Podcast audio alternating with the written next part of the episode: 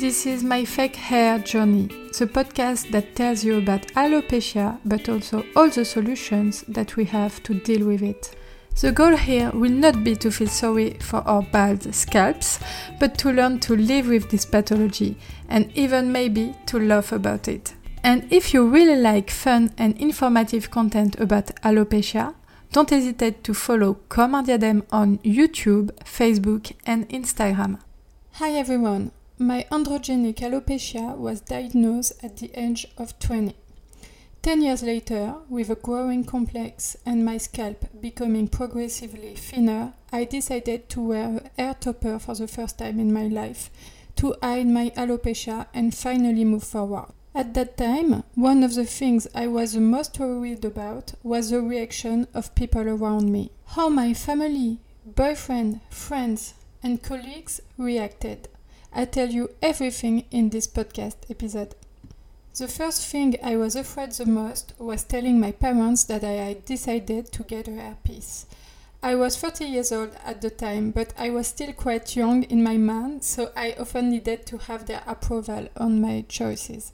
My mother reacted quite badly. She was always telling me, But you can't wear that. It's for bald girls, Laure. She told me that I didn't need it and that I was focusing on my alopecia for nothing.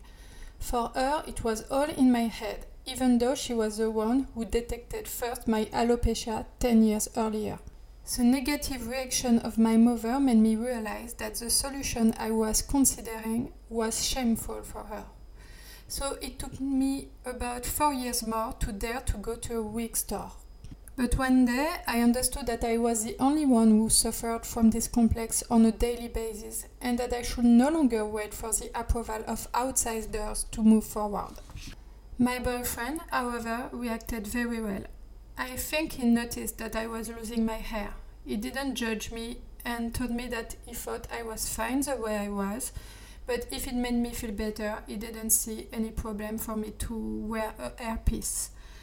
Having his support in this decision was very, very important to me. Looking back now, I don't know if I would have been able to do it if I had felt a negative judgment from him. So I decided to make an appointment to go to the store uh, to try a piece for the first time. I took a picture of myself with the hair topper and then showed these pictures to my parents and my boyfriend. They told me that the result was very natural, completely undetectable and encouraged me to buy the piece. Having finally that approval made me feel very good, even though my mind was already okay with that decision. I was going to wear a hairpiece for the first time. I wish I didn't have to go to the store alone and feel really supported for this step. But I'm also proud today to say that I was able to move forward on my own without waiting for someone to support me in my choices. After choosing my hair topper in the store, I decided to contact the brand for a collaboration. Indeed, I had a YouTube channel, Comme un diadème, and I thought that it could be interesting for them. The advantage for me was to have the topper freely in exchange of the publication of videos on the product. I must admit that when I sent this email, I didn't really think they would accept. I also thought that I would have to be able to assu- assume this decision and publicly display myself with a hair topper on YouTube, which was far from easy for me. This video is still on my YouTube channel. It's it's in French, but I will put English subtitle for you to, to see this video if you are interested. I will put the video in description in this episode. It was my first day wearing a hair topper and my first uh, real collaboration on YouTube. And with this video, you will see that this topper was very, very too blonde for me.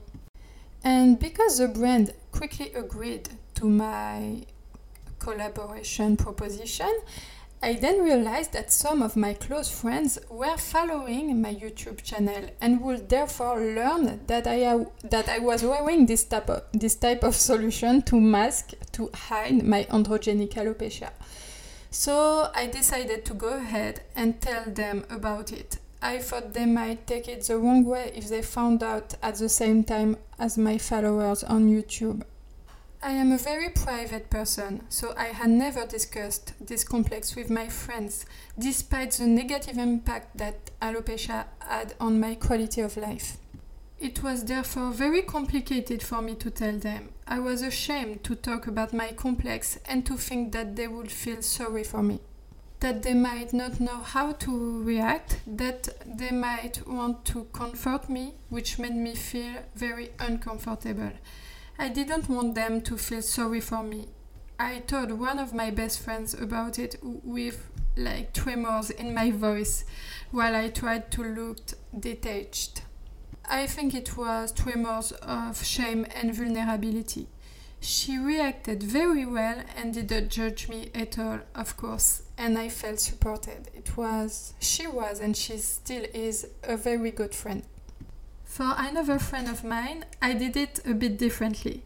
I sent her by WhatsApp the picture of me with the hair topper on my head and asked her what she thought of my new haircut uh, color. She said it looked great on me, and then I told her that it was a hair topper and that I was going to post about it on YouTube. She told me that she never noticed my alopecia, but that, but that my hair topper looked very great and the result was really perfect.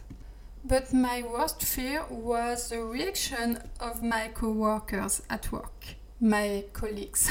Sorry, I'm French, so sometimes it's a bit hard to find the good words. So I decided to wear the hair topper for the first time when I returned from a three weeks holidays. It was impossible for me to tell my colleagues about my hair topper. I was too ashamed at that time of this type of solution. I was very anxious that they would detect my hairpiece. So arriving at work from one day to the next day with much more hair than usual was very very complicated. As I told you, my first hair topper was much more blonder than my hair. It was actually a real disaster. this was not a choice on my part. It was actually the only blonde model I was offered in that store. But the good thing was that it was a real diversion, a real distraction. My colleagues only saw a change in my hair color. I remember one of my young colleagues who said to me when I arrived, Hi Laure, you are so beautiful today. Another colleague asked me if I had been to the hairdresser and told me that my new hair color looked good. She even touched my hair and asked me if I had stra- straightened it and I said yes. it's important to never contradict someone who asks about your new hair. The whole first week went very well after that. I remember going to the bathroom at work regularly just for the pleasure of looking at myself and feeling beautiful for once in my life. The hair topper was a big change in my life. There was clearly a before and after. It helped me regain my self confidence and feel beautiful again after years of feeling bad about my scalp. Women who are considering wearing a hair topper or a wig are often very concerned about the reaction of other people around them. They are afraid of being detected as wearing a hairpiece and of receiving bad comments about that.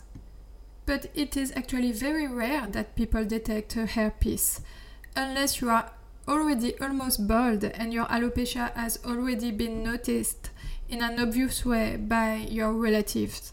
In this case, people may indeed understand that you have switched to a hair prosthesis. But in case of a classic, normal, even massive alopecia, that is to say visible but not so obvious to other people, people will not detect anything because they are not in the business of analyzing the density of your hair. I'm sure they will observe a change in your hairstyle. It's normal because there is a change, but they will not imagine the presence of a prosthesis because most of them do not even know the existence of hair topper. And for wigs, they think that wigs are not beautiful and are obvious. So if you wear a quality wig, they will not detect it. With my un brand, un means like a tiara, I have been selling hair toppers and wigs for about three years.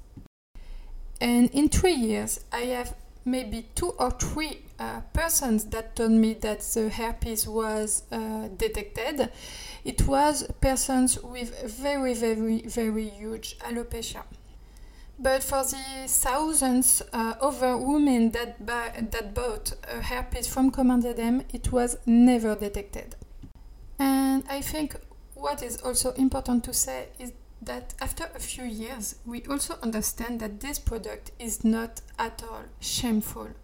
We have the right to find a solution for a problem that is huge for us. Who would judge this negatively? And should we make our choices according to these types of people? It seems to me that the answer is no. In front of the mirror in the morning, these people don't think about you when they decide their hairstyle. So it must be the same for you. Just decide what you do with your hair without thinking of these negative people that will maybe judge you. And trust me, most of the people just think when they realize it's a hairpiece if you tell them that it's just a wonderful solution and that you are right to take this decision. And just for the information, my mom is now the number one fan of my hair topper brand. so the most important thing is that you assume what you want and that you are proud of what you do and then people will just be proud of you and your solutions. I hope that you liked this podcast. Uh, if yes, don't hesitate to put a little star on Spotify and also to follow me on Instagram, Comme un diadème, I will put in description, and on my YouTube channel. There is a lot of English videos about hair topper and wigs. I know my English is not perf perfect at all, but I try. I'm French, so it's not always easy, but I hope that you still like uh, this podcast and that you will follow me on YouTube and see you soon in my next episode.